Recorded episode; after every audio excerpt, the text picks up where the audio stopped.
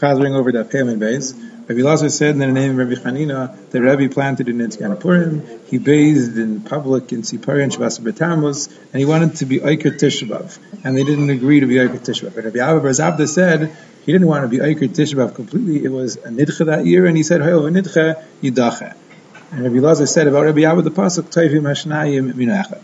The Gemara asked, how could it be planted in Nityan Purim? It says Simcha Umishtav Yamtiv.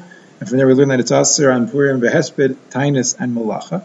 So the Gemara's first answer is that Rabbi was a Ben Tesvav, and he planted on Yadalit. And even though Rabbi was in Tiveria, and Chizkiah read the Megillah in Tiveria and Tesvav, and on Yadalit because of a suffix, Chizkiah had a suffix, Rabbi didn't have a suffix. He knew that it was Tesvav. And even though it says in Megillah's Tainus, Yem Arbasar, Yem Chamish Asar, and we learn from there that what's Asar on Arbasar is Asar for the people of Chamish Asar, what's Asar on Chamish Asar is Asar for the people of Arbasar.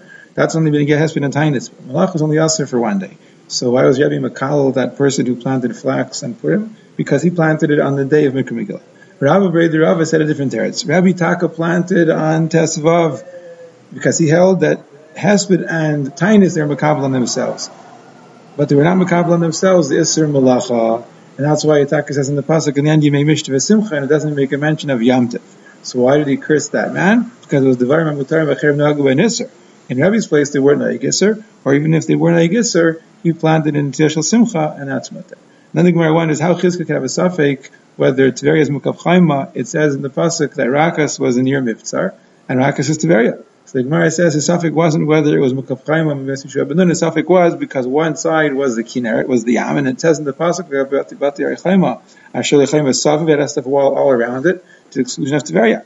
The suffix is the Gavi Mikra Megillah, What's the chilek between prazin and mukafin?